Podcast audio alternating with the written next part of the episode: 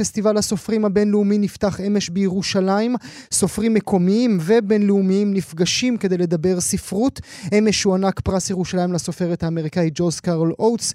את נאום התודה שלה אה, השמענו עבורכם, ערב מיוחד לכבודו של עמוס עוז.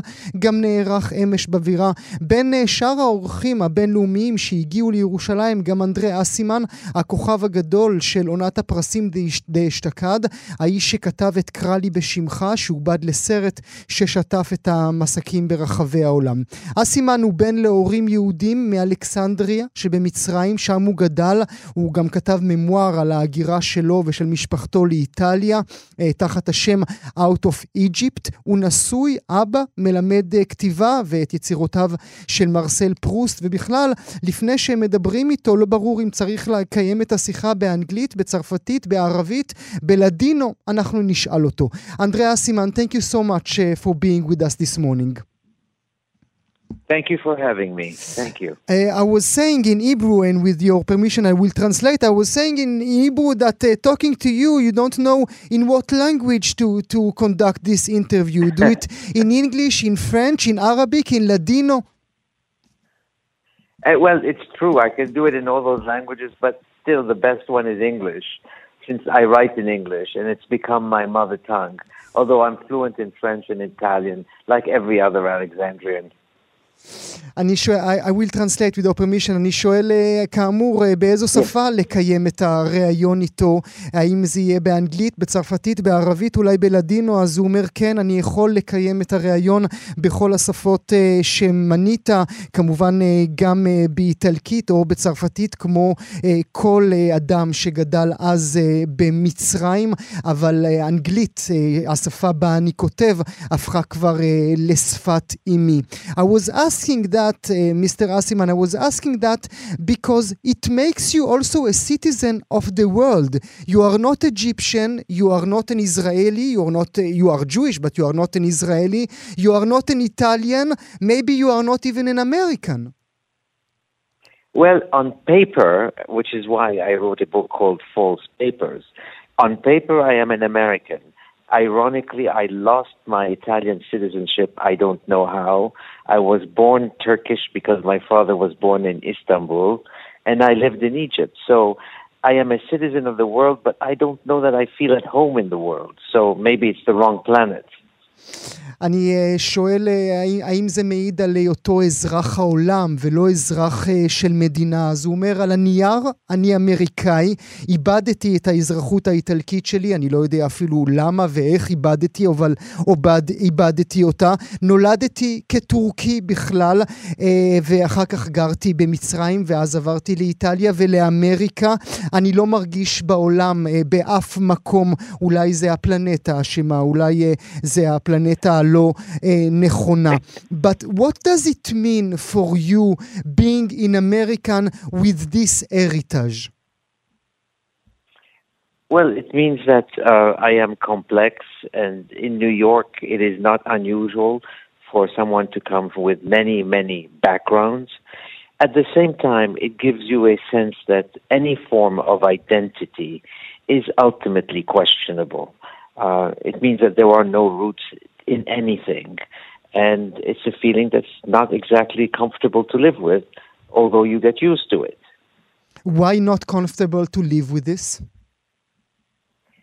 Because I think that the human mind is likes simplicity.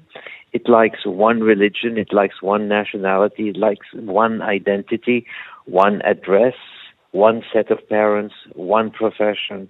Um, I think the human mind likes that. On the other hand, we are all, I think, fundamentally unhinged from our identity.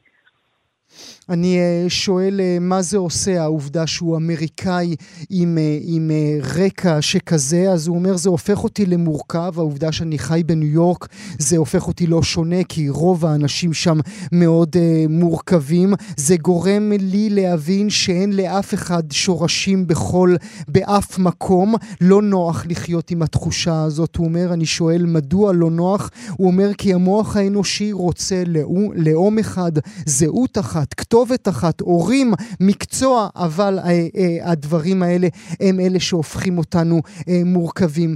being uh, successful, so success, successful uh, the past last uh, few years, does it change your writing?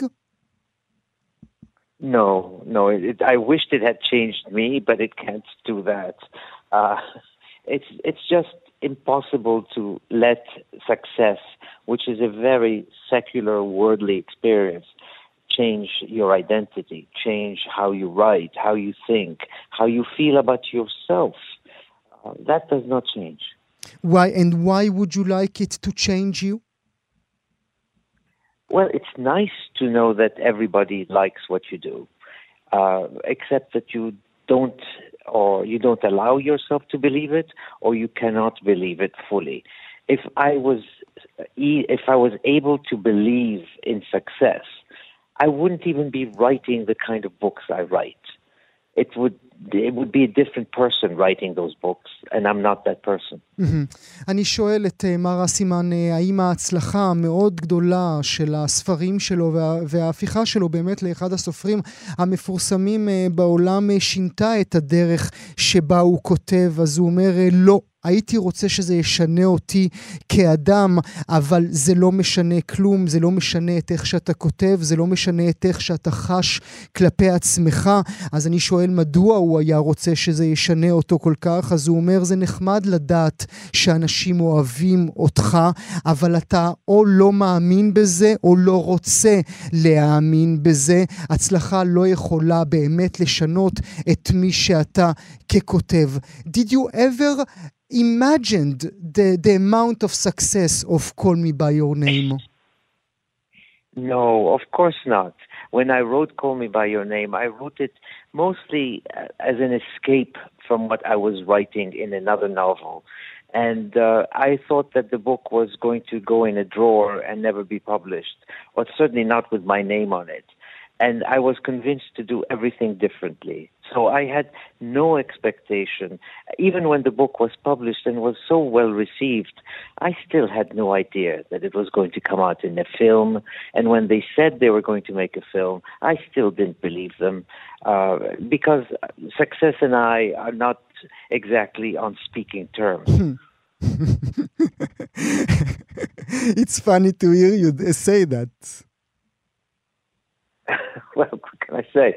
Uh, it, it's it's because it's a it's for me in my personality, which is so self-effacing and so in many ways honestly and candidly humble. I, I don't believe that these things can change you. It's it's something that happens out in the world, but then when you're with yourself, you don't think success, mm-hmm. you don't think fame. You you just go on writing what you need to write. אני שואל האם הוא היה מדמיין אי פעם את ההצלחה הכל כך גדולה של הספר שלו, קרא לי בשמך, שיצא כבר לפני כעשור, אבל רק כאמור לפני כשנתיים עובד לסרט ש, ש, שזכה בכל עונת הפרסים. אז הוא אומר לא, בוודאי שלא הייתי מאמין להצלחה שכזאת. כתבתי את הספר הזה, קרא לי בשמך, כבריחה מכתיבה של ספר אחר. חשבתי שזה ייכנס למגירה ולעולם לא יפורסם. לא היו לי ציפיות. אומר אנדרי אסימן, גם כשהספר פורסם, לא היה לי שום מושג שהוא יהפך לסרט, לא האמנתי שהוא יכבוש את כל הבמות שהוא קבע שהצלחה ואני זה שני מושגים שאינם חבורים, חברים טובים. עבור האישיות שלי, הוא אומר, והוא אומר בעדינות, עבור האישיות שלי שהיא הענבה יותר, אני לא מאמין שהדברים האלה קורים בעולם, אתה פשוט חי עם מי שאתה וכותב את מה שאתה יודע לכתוב. And now you have an answer why the world liked this uh, uh, uh, book and movie? Well, you know, when I give talks in public, I always ask the public, please tell me why this book has moved you so much, because I have forgotten why. And people write to me and tell me the most amazing reasons for why the book has changed who they are. And that gives me a degree of satisfaction that because it's ultimately the relationship between me and other people that I truly, truly uh, adore. I worship the relationship with other people.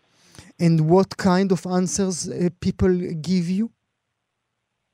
Well, they tell me things like it allowed me to speak to my parents honestly about my sexuality. It allowed me to understand why I was so repressed or so timid or so undecided.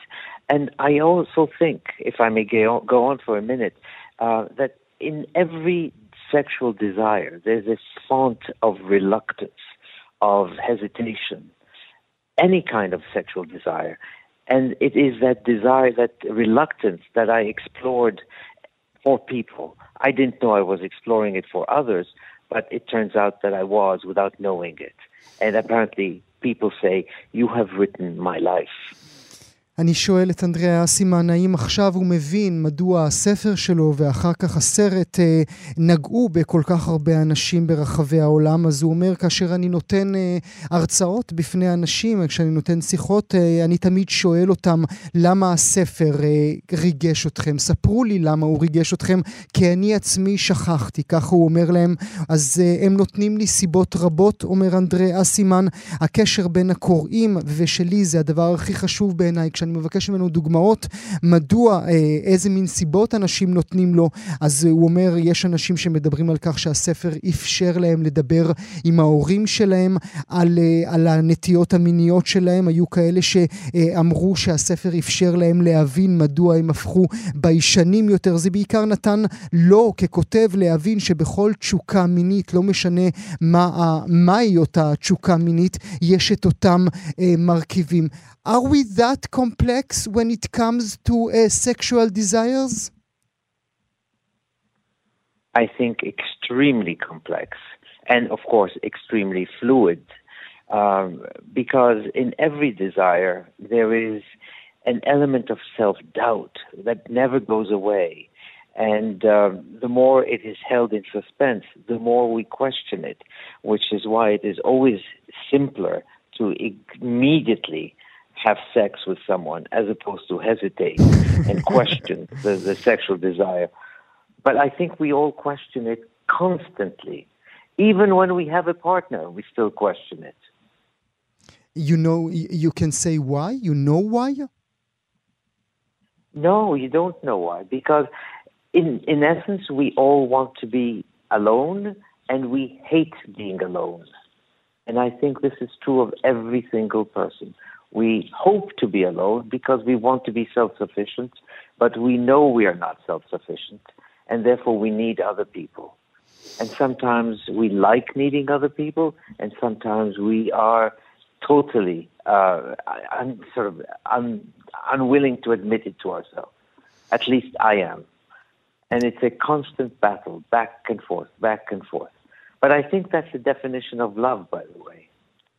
And uh, we will talk about love in a minute with your permission, I will translate. Okay. אני שואל את אנדריאה סימן, האם באמת אנחנו uh, יצורים uh, כל כך מורכבים מבחינה מינית כפי שהוא מציין? אז הוא אומר, uh, כן, לגמרי, בכל uh, תשוקה יש אלמנט uh, של ספק. ככל שמעכבים את, אותה, את אותו ספק, השאלה הולכת והופכת גדולה יותר. הוא אומר, אנחנו uh, שואלים את עצמנו כל פעם שאלות שקשורות לזה, ואנחנו שואלים את עצמנו שוב ושוב, והסיבה שאנחנו מורכבים כל כך היא בעיקר בגלל, כך אומר אנדריאה סימן, זה שבבסיס שלנו כולנו רוצים להיות לבד. וכולנו שונאים להיות לבד. ואותה מלחמה האינסופית בין שני הכתבים האלה, הם אלה שמעלים את כל השאלות האלה. You said the word Uh, the word love, but you never write about love in your books. Yes, I, I avoid the word, uh, not because I don't know what it means. I think I know what it means. But as a writer, if you use the word love, you have killed the complexity of the geography of our emotions. And because you use the word love and it immediately reduces everything to the obvious. Whereas in desire, which is a far more complex thing, you have a, a whole traffic back and forth of contradictory and compelling and anxious feelings that are battling with one another and that refuse to admit room for each other. And uh, ultimately, that becomes love, of course. But in the getting to love, which is a difficult process. Um, it, it, for a writer, it is at once paradise because it allows you to explore everything, and at the same time, it's hell because it is undefinable. אני שואל אה, מדוע בכל ספריו, גם בקרא לי בשמך, אבל בספרים אחרים שהוא כתב, הוא אף פעם לא מתעסק באהבה, הוא אף פעם לא משתמש במילה אהבה. אומר אנדריאה סימן, כן, אני אף פעם לא כותב את המילה עצמה, אני מתעלם ממנה, אני חושב שאני יודע מה היא אומרת, אבל ככותב אה, מרגש אותי יותר, מעניין אותי יותר להתעסק בדרך עצמה, כי אם משתמשים במילה עצמה, זה מוריד אותה לבסיס המובן מאליו. אבל בשעה שאתה כותב על תשוקה זה יוצר רגשות רבים, רגשות שמסרבים לחיות יחד, רגשות שנלחמים זה, זה בזה, וההגעה אל שלב האהבה זה גן עדן עבור כותב, אותו דבר כמובן גם גיהנום עבור כותב, כי צריך להגדיר את המילה הגדולה ביותר. Uh, I'm thinking being, uh, being I guess, uh, uh, uh, in a marriage with a woman and writing about a desire and love story between men, did it change your point of view about love in general? No, uh, I don't think so. Um, it, it, did not, because it's not a question of love. It's um, in, in the respect, you know, what people feel for each other is desire first, and then comes love. Um, but I also have children, and I love my children. I love my wife. But I have to say that writing a gay story made me fall in love with the characters that I had invented. And it made me fall in love with their love as well. So I maybe got to understand certain things about gay love that I didn't know anything about. And I'm happy that I discovered it. Uh, of course, I could be totally wrong, but I don't think so. אני שואל, העובדה שהוא גבר נשוי לאישה עם ילדים, שכתב רומן שכזה שעוסק כולו באהבה בין גברים, האם זה שינה את ההבנה שלו על מהי אהבה באופן כללי? הוא חושב, הוא אומר לי, אני חושב שלא, כי זו לא שאלה של אהבה שהעליתי, אלא שאלה של תשוקה. מה שאנחנו מרגישים זה תשוקה, רק, רק אחר כך. ככה האהבה מגיעה. יש לי ילדים, אני מאוד אוהב אותם, יש לי אישה, אני מאוד אוהב אותה. לכתוב סיפור אהבה הומואי גרם לי להתאהב בדמויות שלי. אולי הצלחתי יותר להבין מה היא אומרת, אולי אני טועה, הוא אומר לסיום, אבל נדמה לי שאני לא טועה. And we can finish this conversation by, by saying that a sequel of Call Me By Your Name, Find Me, is going to be published the end of the year. Why did you decide to make a sequel? Because I wasn't finished with the story, because I wanted to know what happens to people. Uh, I wanted for my own satisfaction to know what goes on in the life of people even after 20 years. Now that I'm, you know, past 60, um, I find that I am still reacting to people I have known when I was 20. And, and so it is still possible to find that you never leave someone with nothing. There's always a residual love that remains for the rest of your life for every single person that you have known. And that took me many years to realize. I thought when I break up with someone, it is finished. But it is never finished. And it is always there. And so I wanted to continue with the story. But I think it's over now. The story's ended. I, I, I have to move on. אני שואל לסיום, פורסם רק לפני מספר ימים שאנדריאה סימן הולך לכתוב ספר המשך לקרא לי בשמך, ספר שיצא בסוף השנה הקרובה.